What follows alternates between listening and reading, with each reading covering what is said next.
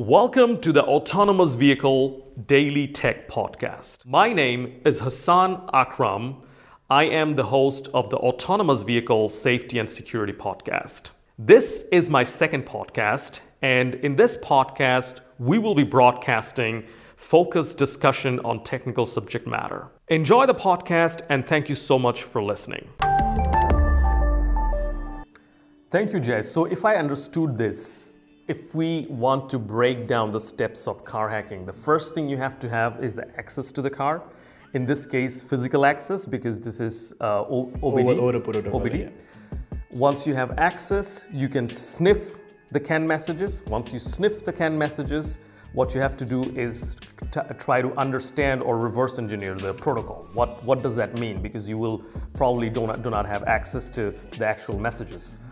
Um, once you have done that, um, in the in the real scenario, there will be CRC enco- encoding. You will have to uh, apply brute force to decode it, and then you will be able to temper and uh, uh, replay, uh, perform replay attack. So we can uh, fake the behavior.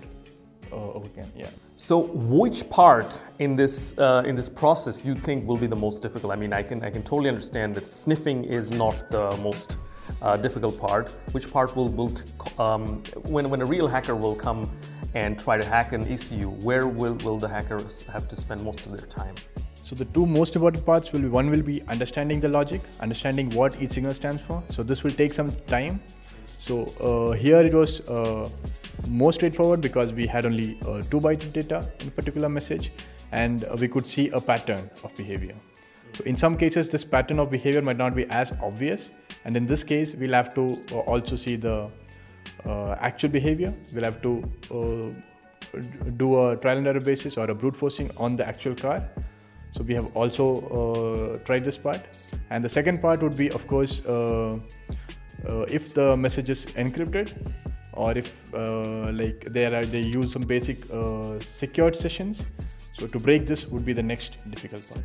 So if if uh, somebody is able to do these two, then uh, the other parts will be pretty easy uh, because uh, you don't even need to connect to through an OBD. You can also just uh, use a CAN bus, the actual uh, the physical harness. You can just hook in like we have done here. We have done it in a crude method, but it can also be done on the real car. There is no uh, uh, there is no real protection on that in that sense in the car. So it's not very difficult to uh, not use the OBD and just use the actual CAN wires. Yeah.